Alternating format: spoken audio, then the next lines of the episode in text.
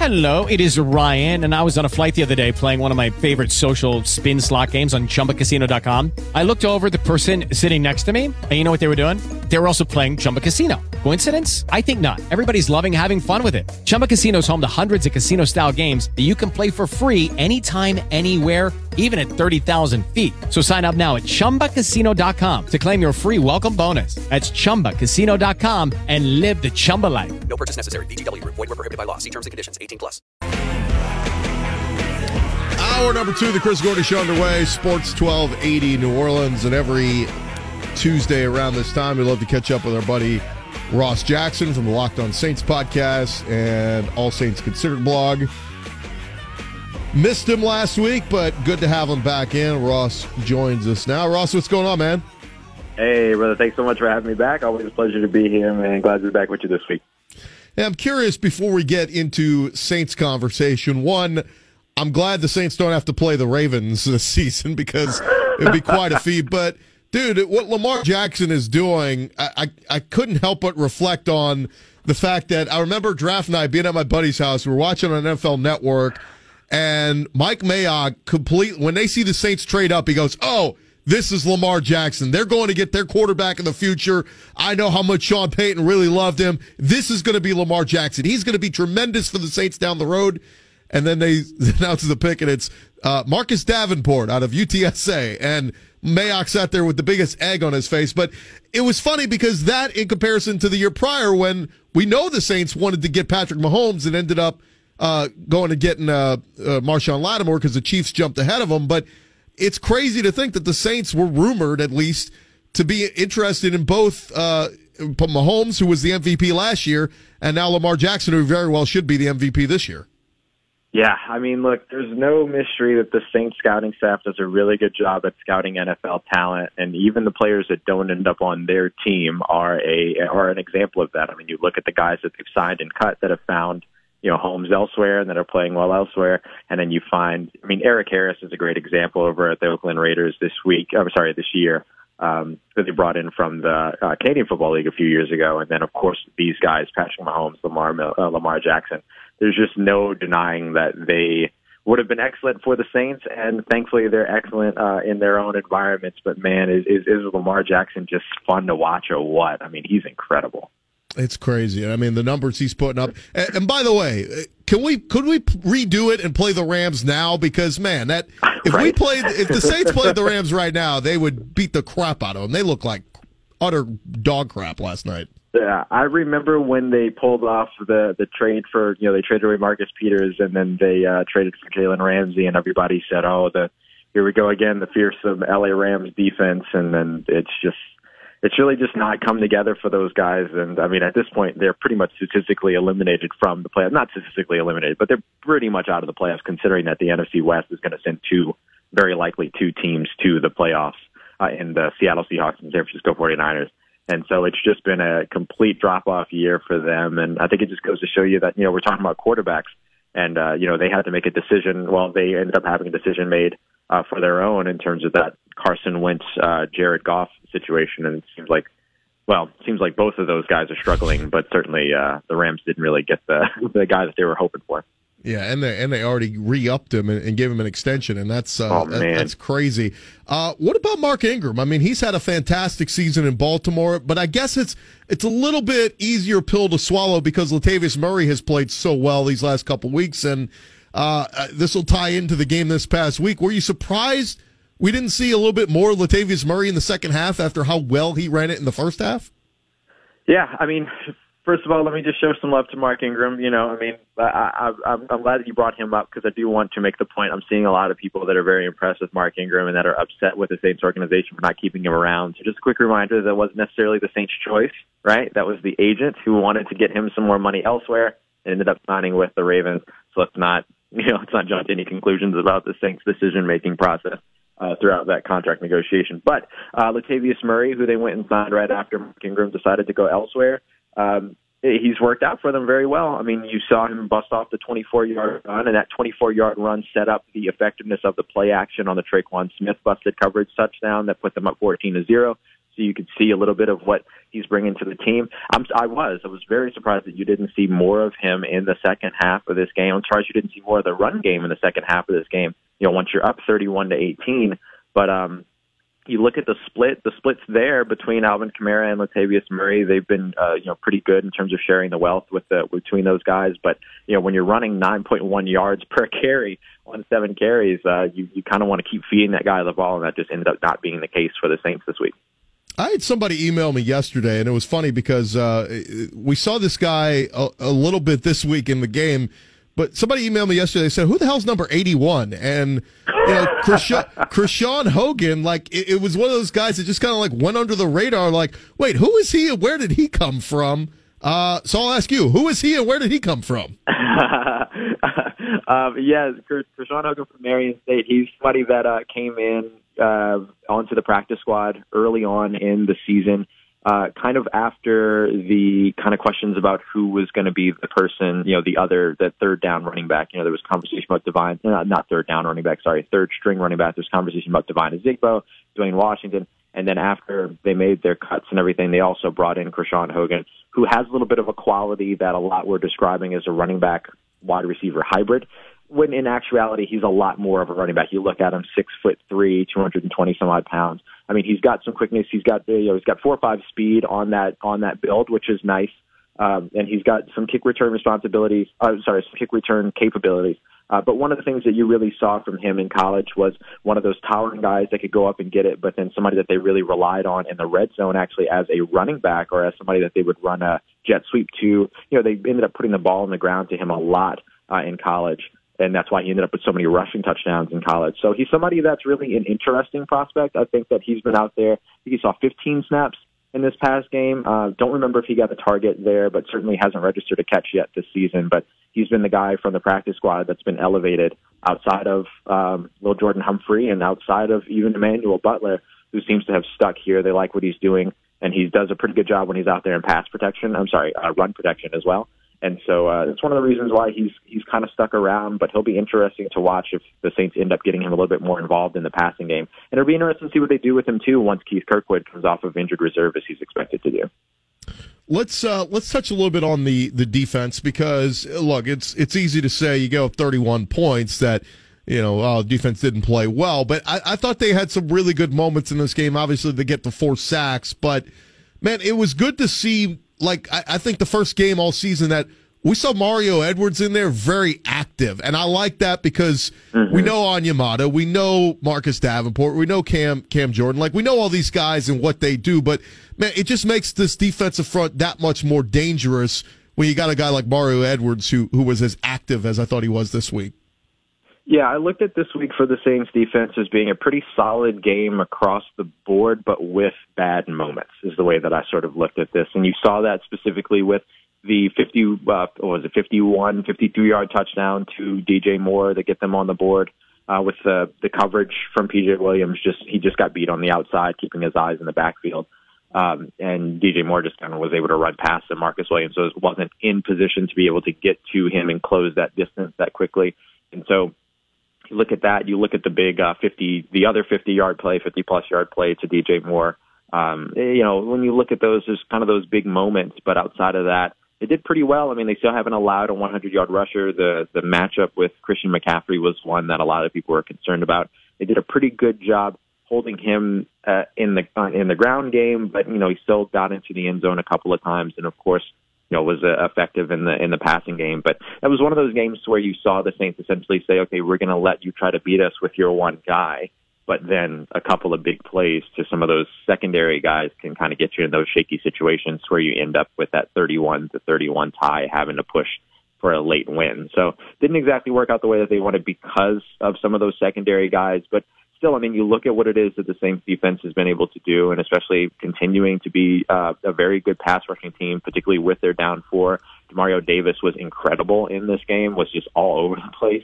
Um, and then you also saw the Saints doing something that we haven't really seen a lot of this this year, which is kind of out of the ordinary to not see from them, but batting passes at the line. You saw them take advantage of that two plays in a row against Kyle Allen. So you see the active hands, you see the, the personalities along the defense. Now it's just about redefining the communication. Probably once Marshon Lattimore comes back, that stuff gets cleaned up. and cleaning up some of those technique issues like what we saw happen with PJ uh, versus DJ Moore on the big uh, the big opening score, the first touchdown there. And then outside of that, it's just cleaning up the dumb penalties, mental errors, things like that. But these are all things that are fixable and workable. You know, they got five games left to continue to find what their best game is, and so they'll want to figure that out pretty soon, considering the opponents they have coming up in the next couple of weeks. Uh, what did you make of? I mean, I, I, thought they did their best they could against Christian McCaffrey. We know how good he is. It's like, you right. know, it's like looking in a mirror kind of at times uh, in terms of him being much like Alvin Kamara. I mean, he feels like he can run every route. It feels like he can uh, run every kind of uh, play out of the backfield. So uh, he, he's very difficult to stop. But I thought for the most part, the Saints did a good job of bottling up him up, and especially late in that game where you know, Carolina's got a chance to really punch it in there. Instead, the Saints come up mm-hmm. big. They hold them to a field goal despite the penalty, and lo and behold, they miss the field goal. Yeah, and uh, you know, a big part of that, uh, Marcus Davenport. Big part of that whole sequence is Marcus Davenport, the, the six-yard sack on third down, and then leaping over the center to force the uh, force the kick over to the side on a Joey Slye that was already pretty shaken after missing two extra points, and he ends up missing the field goal there. But in terms of what the Saints defense did against Christian McCaffrey, you, you like what they did. I know he scored two touchdowns on the game. He had the one in the receiving game and then one on the on the ground. But you look at in terms of how he affected the entire game as a whole. Picked up a couple of first downs, but the Saints did a really good job limiting him, not allowing many big chunk plays to him, or really allowing any big chunk plays to him. Anything like that that would get them sort of out of momentum and sort of take the energy out of the building. They were able to erase that from Christian McCaffrey. Unfortunately, they gave it up elsewhere a couple of times, but in terms of what they were able to do against him, you have to be pleased with it. It's kind of the same way that we look at Alvin Kamara and Michael Thomas when it comes to other teams and other defenses. Your goal can be to try to limit their effect as much as possible, but you're not going to neutralize them or take them away from the game. That's what the Saints needed to do against uh, against Christian McCaffrey, and they did so. All right, let's start to look ahead because we don't have to look very far ahead. It is a short week, and Saints will be playing on, Thanksgiving night in Atlanta. Uh, obviously, Terron Armstead, the injury this past week. Uh, Ian Rapoport came out yesterday, said it's a, high ankle sprain, and he's going to be week to week, but he has officially been ruled out for Thursday night's game. So you combine that with Andrus Peat with the broken arm, and obviously they're going to have to turn into some other faces on the left side of that offensive line. Um, how do you think they hold up on a short week, having to put in some some new guys in there? Well, I say new guys, but at least Omameh and some of those other guys got some reps in the game on Sunday. Yeah, absolutely. And you've seen Andrus Peat. I'm sorry, you've seen uh, Nick Easton come in from Andrus Peat over the last couple of weeks and perform well. And so I think you're pretty okay with the idea of Nick Easton there along your interior. And then as long as you you know you still have Erik McCoy, you've got Larry Warford, and then Ryan Ramczyk over to your right side. The big question is how is this Saints offensive line going to hold up with two backups uh, involved? Even though, again, Nick Easton I could see as a starter elsewhere at his position, uh, playing left guard, especially with some of the atrocious offensive lines that we can see in the NFL right now. But how is this offensive line going to stack up against a defensive uh, front that got six sacks on Drew Brees the last time that they played? And a big part of that is going to come down to can these receivers get open? And you know, look, I love seeing what we've seen from Jared Cook over these last couple of games. He's really come on, and there's now instead of the offense essentially running through two players. You see the the offense running through three players. It could be four if they you know leaned on Latavius Murray a little bit in this next game. And so um, you know you you really want to see them get open, give Drew Brees some options to be able to get the ball out quickly, so he's not holding the ball as long as he was against the Falcons last time, which is it resulted in five out of those six sacks. And so that offensive line is going to have a little bit of a test here, but if the game plan is such that allows Drew Brees to get the ball out quickly, it's going to help to mitigate not having your all pro guy uh, over on your blind side. And, and, it's funny because we talked about LSU playing A and M this week, and they kind of mm-hmm. owe them payback for last year. You got to feel like the Saints are going to feel like we got to get them a little payback for that loss three weeks ago. Oh yeah, I mean you look at uh, uh, Cam Jordan's uh, locker room uh, press conference that he did a couple of days ago when somebody asked him about it being a revenge game for them against the Saints, and he, you know, kind of coyly and and and uh, and and jokingly tried to play it off as you know it's it's important because it's the next game, and then you know he's very much in tune with the idea that yes, you know they came into the Superdome and and beat them convincingly, and so this is absolutely a revenge type situation for them. And not only is it a revenge type situation, I mean it's a prime time game where the Saints have played well. Drew Brees, Drew Brees plays very well in those prime time games, and it's a national audience, and so you know, you just got embarrassed by these guys a couple weeks ago. You get the opportunity now in front of the nation to go out and, you know, sort of wreak some revenge here. Uh, I think you're going to try to take advantage of it as much as possible. I love that this Saints and Falcons rivalry is something, you know, it's, it's a rivalry that we've always known about, of course, but it's one that hasn't been very nationally recognized. But now you're starting to see it two years in a row now on Thanksgiving. So I'm liking the tradition here and getting it in the public eye because I think it's one of the more, uh, I'll say, uh, I'll say passionate rivalries in the NFL right now. He is Ross Jackson. Locked on Saints is the podcast. All Saints Considered is the website. Uh, did I see you working on a little piece on uh, Kamara coming up?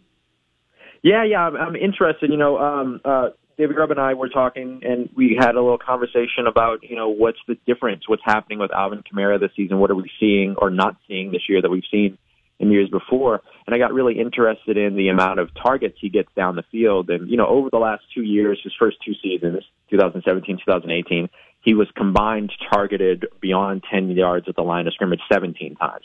So far this year, he's only been targeted once beyond 10 yards down the field so essentially beyond the uh, first down marker. Only one time this season, and that happened in week two. Never happened again since.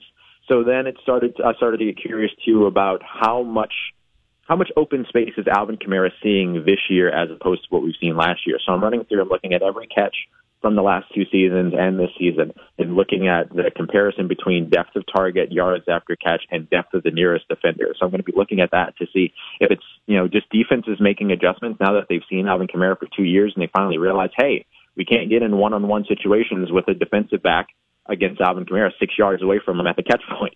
Um, and so I'm curious to see if that's an adjustment that some of these defenses have made and how this, and if that is the case, what the Saints are doing to try to mitigate that. Because you're seeing Alvin Kamara come on a little bit more uh, over these last few games.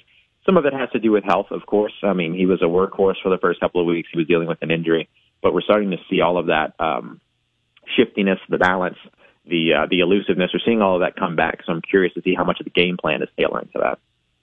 Did, do they need to get? I had a caller yesterday who was like, "Why didn't they get Latavius Murray more carries?" I mean, the guy was averaging nine yards a carry on mm-hmm. Sunday. I mean, is it hard? I guess at times to to figure out the balance of Kamara so talented. You want to get him the ball, uh, but also M- Murray's a guy who we saw in those weeks where he was in and Kamara was out. When he gets the bulk of the carries, he can really do some damage. It, I guess it's hard sometimes with the game plan to try to get everybody their touches that they need.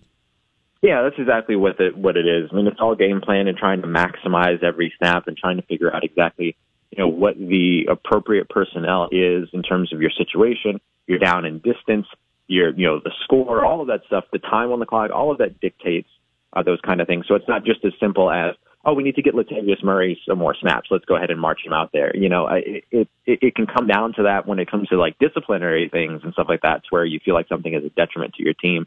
But otherwise, passing game was working, and Alvin Kamara was getting was getting good work on the ground, either on the ground immediately or through sort of those extended handoffs like screens and passes out to the flats. Uh, Guy Jeremy and I were talking about that on Twitter this morning. You know, they're utilizing all of the things that we've seen with Alvin Kamara over time. And so I think it just kind of comes down to what the game plan is and what's appropriate for the for the situation. Ross Jackson, like we said, the Locked On Saints podcast and the uh, All Saints Considered blog. Thanks so much for the time, man. We'll do it again next week. Hey, as always, brother, looking forward to it. Have a good one. Awesome. Thanks. Oh, happy Thanksgiving. Yeah, sorry, we cut him off. Hey, way to go, Dave. Cut him off early. Trying to wish us a happy Thanksgiving. Yeah, anyway. we get it. uh, it's Chris Gordy Show, Sports 1280. We'll grab a quick break. We'll be back right after this. Stay with us.